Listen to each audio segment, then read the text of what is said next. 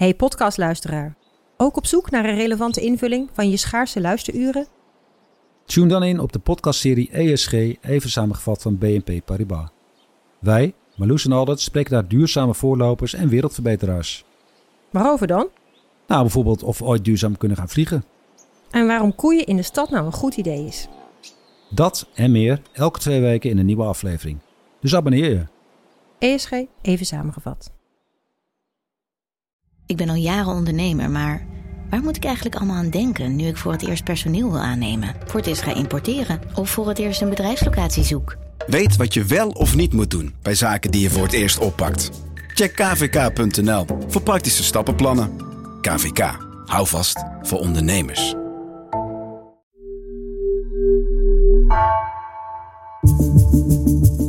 Vanaf de redactie van NRC het verhaal van vandaag. Mijn naam is Gabriella Ader.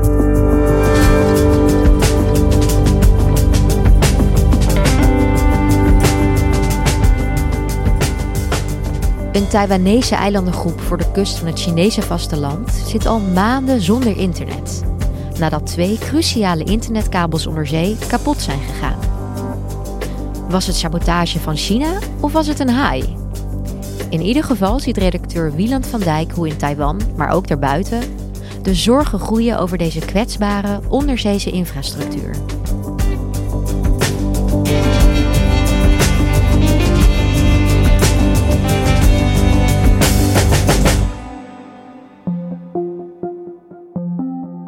Ver van het hoofdeiland van Taiwan liggen de Matsu-eilanden. Die horen ook bij Taiwan, maar ze liggen vlak voor de kust van China. Die kun je op heldere dagen aan de overkant van het water makkelijk zien liggen. En uh, jarenlang was het uh, een militair bolwerk. Maar de laatste jaren is het vooral populair als toeristische trekpleister. Er zijn oude forten te bezichtigen en ondergrondse tunnels. En het is een rotsachtig eiland met mooie dorpjes. En op die eilandengroep is iets geks gebeurd. Begin februari stopte ineens het internet ermee. Wat is er gebeurd? Nou, die Matsu-eilanden die zijn met uh, twee onderzeese kabels verbonden met Taiwan, het hoofdeiland. En via Taiwan uh, met de rest van internet. En op 2 februari werd een van die twee kabels vernield door een Chinees visserschip. Nou, dat is op zich geen probleem, omdat die kabel die dan nog over is meer dan genoeg capaciteit heeft om de Matsu-eilanden van goed werkend internet te voorzien. Dus de bewoners hebben daar ook eigenlijk niks van gemerkt. Maar toen, zes dagen later, ging ook die andere kabel ineens stuk. En toen was het een Chinees vrachtschip dat hem kapot had getrokken. Taiwanese authorities say they identified two Chinese ships in the locations of the cuts. The Coast Guard said they chased one ship, but it sped back to Chinese waters. En toen was er ineens helemaal geen uh, internetverbinding meer. En half februari konden heel veel toeristen die naar de Matsu-eilanden toe wilden ineens hun hotelboekingen niet meer doen, omdat de websites niet bereikbaar waren. Heel veel bewoners verzamelden zich ook in de buurt van het plaatselijke telecomkantoortje, de enige plek waar nog een beetje werkend wifi was, om uh, werkmailtjes te versturen of een klein beetje te chatten. Maar uh, ja, uh, Netflixen of online gamen was er niet meer bij. En tot op de dag van vandaag hebben de bewoners van de Matsu-eilanden nauwelijks werkend internet. En al snel werd er naar China gewezen, want al 70 jaar leven Taiwan en China met elkaar op gespannen voet. Zou China soms die kabels gesaboteerd hebben? Eén ding is zeker, die twee kabels die laten ons zien hoe kwetsbaar de onderzeese infrastructuur is. Zowel voor de Matsu-eilanden en Taiwan als ook voor ons. Ja, want hoe werken dat soort uh, onderzeese internetkabels? Ja, bij internet denken we toch altijd aan de cloud en wifi en 5G en dat het allemaal draadloos ergens om ons heen zweeft. Maar in werkelijkheid is internet toch eigenlijk vooral een heel groot fysiek ding. Dat uh, bestaat uit uh, honderden glasvezelkabels onder de oceaan. Op dit moment zijn dat er 487 die in werking zijn. En uh, zeker 95% van alle dataverkeer wereldwijd gaat via die kabels. Dus dat zijn likes en kattenfilmpjes en Netflix-series. maar ook staatsgeheimen en financiële transacties ter waarde van vele miljarden per dag. Die gaan allemaal door die en die kabels. gaan allemaal door die kabels. Ja, hoe zien die kabels eruit? Uh, je moet je dat voorstellen als hele dunne slierte glasvezel die verpakt zitten in beschermend materiaal. En het uh, geheel van zo'n kabel is niet heel veel dikker dan een tuinslang. En die tuinslangen, die tienduizenden kilometers lang kunnen zijn, die liggen open en bloot op de zeebodem meestal. Alleen vlak bij de kust worden ze vaak een beetje ingegraven om ze te beschermen tegen scheepvaart. Maar uh, op volle zee worden ze gewoon uitgerold vanaf een schip uh, dat langzaam uh, de oceaan oversteekt. Dat klinkt op zich wel alsof ze redelijk kwetsbaar zijn, toch? Het is niet zo raar dat ze kapot gaan. Nee, zeker niet. Nee, en dat gebeurt ook uh, vele tientallen keren per jaar wereldwijd. En vrijwel altijd zijn dat ongelukken. Meestal komt het door sleepnetten van vissers of door onvoorzichtig uitgeworpen ankers. Ook wel door natuurlijke oorzaken, grote stormen of onderzeese uh, aardverschuivingen. En in het verleden, dat, dat schijnt al decennia niet meer voortgekomen te zijn, maar in het verleden werden ze ook nog wel eens doorgebeten door haaien. Uh, haaien? Ik bedoel, zijn die daar überhaupt? Ik weet niet of ze bij de Matsu-eilanden voorkomen, eerlijk gezegd. Maar van die haaien, dat is een populaire urban legend. En um, er zijn in een verder verleden wel voorbeelden waar dat is gebeurd. Maar eigenlijk komt dat de laatste decennia niet meer voor, omdat die dingen echt wel te stevig zijn om uh, zomaar door te happen. Maar uh, het gebeurt niet alleen bij de Matsu-eilanden. Ik was zelf vijf jaar geleden op vakantie op Schiermonnikoog. Niet verwikkeld in territoriale conflicten. en op dat moment in de zomer was de kabel van RTV uh, Noord, die was uh, beschadigd geraakt. En uh, daardoor kon ik tijdens mijn vakantie niet de kwalificatiewedstrijden van Ajax op de televisie zien. Nou, wat jammer. ja. Moest je ineens met je gezin gaan praten. Ze hebben wel gewonnen. Oké, okay, belangrijk. Um, maar goed, bij de Matsu-eilanden bleek dus ineens ook dat die kabels stuk waren. Was het dan een ongeluk? Ja, dat is de grote vraag. Dat weet je natuurlijk nooit helemaal zeker. Het was een visserschip en een vrachtschip die dit hebben gedaan. En de autoriteiten in Taiwan die zeggen geen aanwijzingen te hebben, geen harde bewijzen dat het hier om bewuste sabotage ging. Maar wat wel opvalt is dat rond die Matsu-eilanden de afgelopen vijf jaar al 27 keer eerder een kabel kapot is gegaan. En bijna altijd was het er maar één van de twee, dus dan zijn de gevolgen op zichzelf beperkt. Maar het is wel buitengewoon veel. Ja, en als je zegt dat deze keer alle tweede kabels kapot zijn gegaan, dat is wel heel toevallig, of niet? Ja, dat is wel heel toevallig. Het is wel een heel druk bevaren gebied met heel veel vissersschepen en zandwinningsschepen, vrijwel allemaal uit de Volksrepubliek China. Dus het is niet gek dat daar kabels af en toe beschadigd raken, maar dit is wel heel veel. En dat roept vragen op, want op de achtergrond speelt iets veel groters: de politieke strijd tussen China en Taiwan. Ja, dat noemde je al even. Wat is daar ook alweer precies aan de hand? Nou, Taiwan is een de facto onafhankelijk eiland voor de Chinese kust of in de, zee ten oosten van China. Maar dat wordt door China beschouwd als een afvallige provincie die vroeg of laat, goedschiks of kwaadschiks, weer met het moederland moet worden herenigd. En zijn er ook echt aanwijzingen dat China er iets mee te maken heeft? Nou, harde aanwijzingen ontbreken natuurlijk. Maar wat wel interessant is, is dat vorig jaar een slecht beveiligde database uitlekte. Een Chinese database. En die bevatte 300.000 mogelijke doelwitten, zogenaamde points of interest in Taiwan. Die van belang zouden kunnen zijn bij een eventuele Chinese invasie van het eiland. Wat hadden ze allemaal aangewezen dan? Nou, wat vooral heel opvallend was, was uh, dat in dat uh, bestand heel veel aandacht was voor internetkabels en ook voor de stations op Taiwan waar die kabels dan uiteindelijk aan land komen. Waarom zijn nou juist deze internetkabels dan zo'n point of interest? Nou ja, Taiwan is met op dit moment 14 van dit soort kabels verbonden met de rest van internet. Op het moment dat je erin zou slagen om veel van die kabels of al die kabels uit te schakelen, dan bemoeilijk je natuurlijk enorm de communicatie binnen Taiwan. Ook van het Taiwanese leger dat het eiland zou moeten beschermen.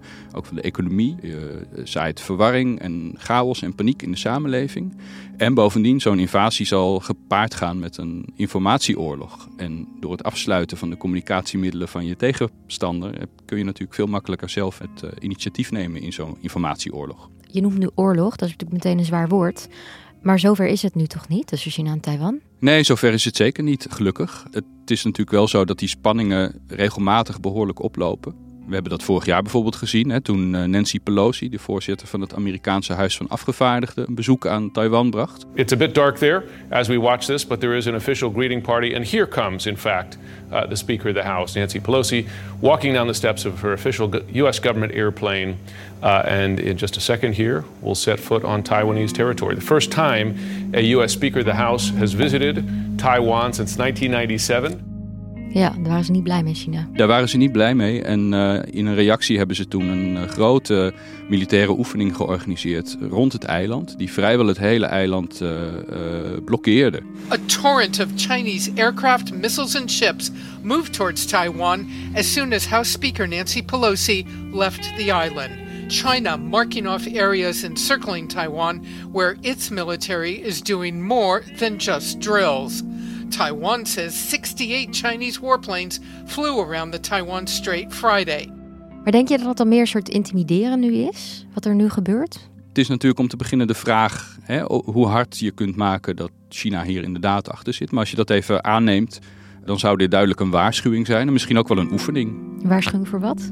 Een waarschuwing voor wat, wat China zou kunnen doen als Taiwan zich niet uh, naar Chinese wensen voegt. En het zou passen binnen wat analisten dan noemen grey zone tactics. Dus dat zijn uh, spelden, prikken, pesterijen, intimidaties die een beetje in het grijze gebied tussen oorlog en vrede inzitten. En um, die uh, vooral vaak bedoeld zijn om een boodschap over te brengen. Ja. Maar goed, je hebt nu een paar keer gezegd, we kunnen aannemen, maar het is niet hard te maken. Het mysterie van deze kabels is dus nog niet opgelost.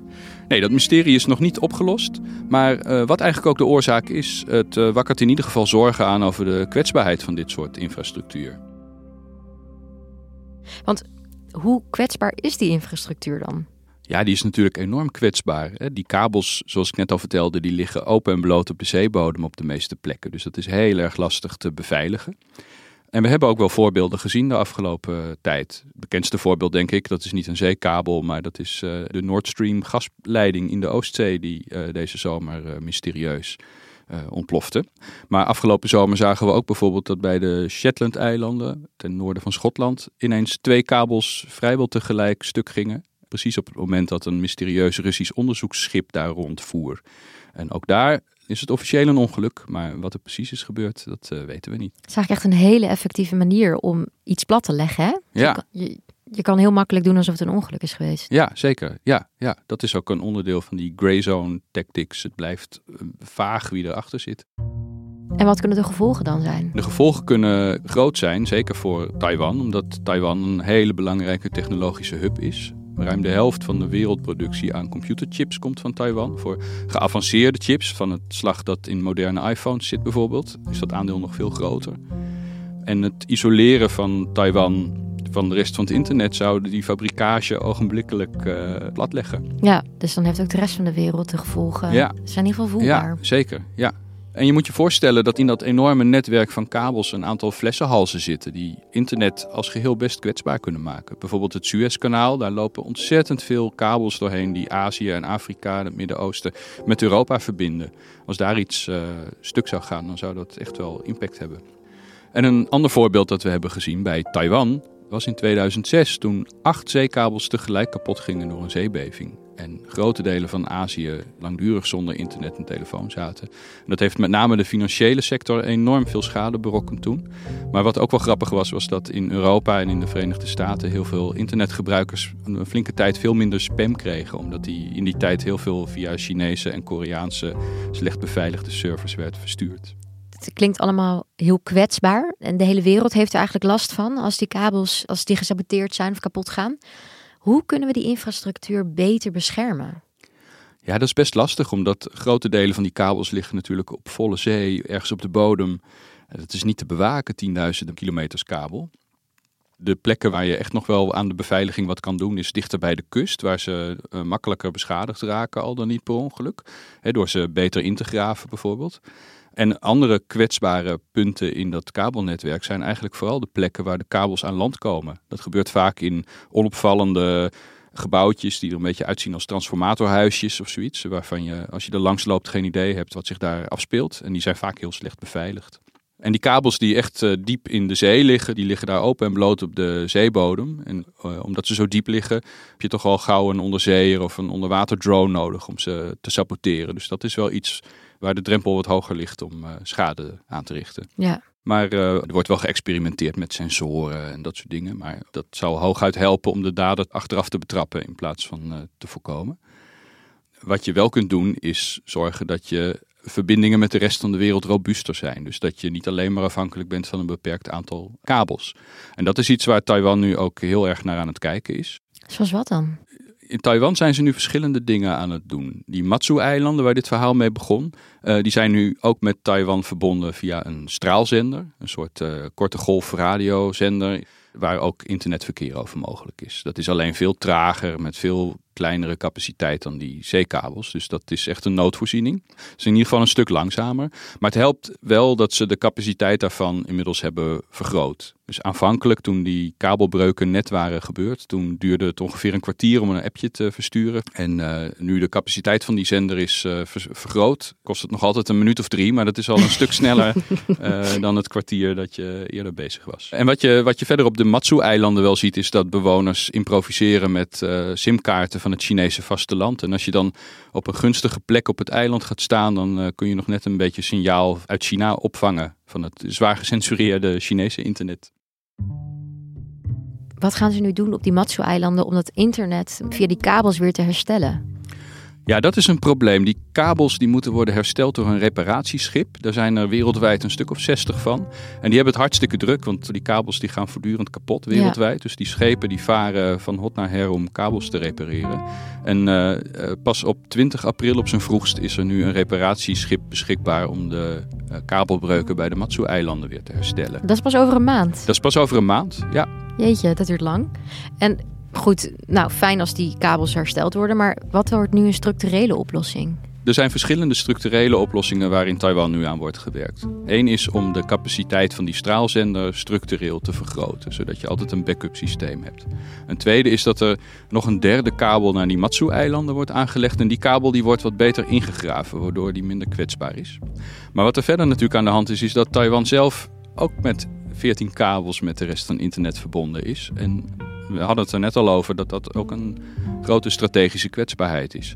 Dus de minister van Digitale Zaken, die uh, vorig jaar is aangetreden in Taiwan, die wil experimenteren met internet via de satelliet. En we hebben in Oekraïne gezien hoe belangrijk dat is. Daar heeft uh, Starlink, het uh, satelliet-internetsysteem van Elon Musk, heeft daar ervoor gezorgd dat het land, ondanks allerlei aanhoudende Russische beschietingen, toch online kon blijven. Die had hij geschonken hè, aan, aan Oekraïne. Uh, ja, althans, hij heeft dat netwerk geactiveerd op verzoek van uh, de regering in Kiev. Twee dagen na de invasie, geloof ik, was het. Ja, dat wil Taiwan ook gaan proberen. Dat zou Taiwan ook graag willen proberen, want dat maakt natuurlijk hè, die uh, kabels, als die kabels dan stuk zijn, dan heb je een goed, goed werkend alternatief. Ja. Het is wel de vraag of Starlink dan de meest voor de hand liggende partij is omdat Elon Musk grote zakelijke belangen heeft, ook in China. En eerder in een uh, interview met de Financial Times bijvoorbeeld ook alles heeft beweerd dat het uh, misschien de beste oplossing was als Taiwan, net als Hongkong, een speciale administratieve regio van de Volksrepubliek werd. Dat zei Elon Musk. Dat zei Elon Musk en dat is een uitspraak die in Taiwan niet goed is nee, gevallen. Dat kan ik me voorstellen, ja. Maar goed, zover is het nu natuurlijk nog niet. En de komende weken zitten ze op de Matsu-eilanden nog even zonder goed internet. Dus veel quality time met elkaar en hopen dat de Chinese simkaarten het blijven doen.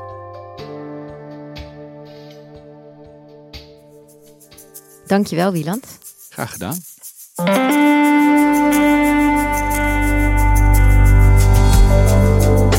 Je luisterde naar vandaag, een podcast van NRC.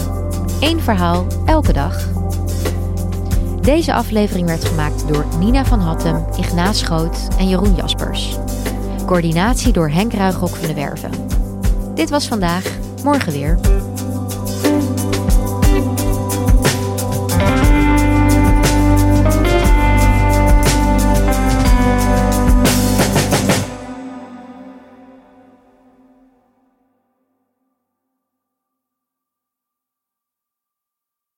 Technologie lijkt tegenwoordig het antwoord op iedere uitdaging. Bij PwC zien we dit anders. Als we de potentie van technologie willen benutten, kunnen we niet zonder een menselijk perspectief. Human-led, tech-powered noemen we dat. Ga naar pwc.nl.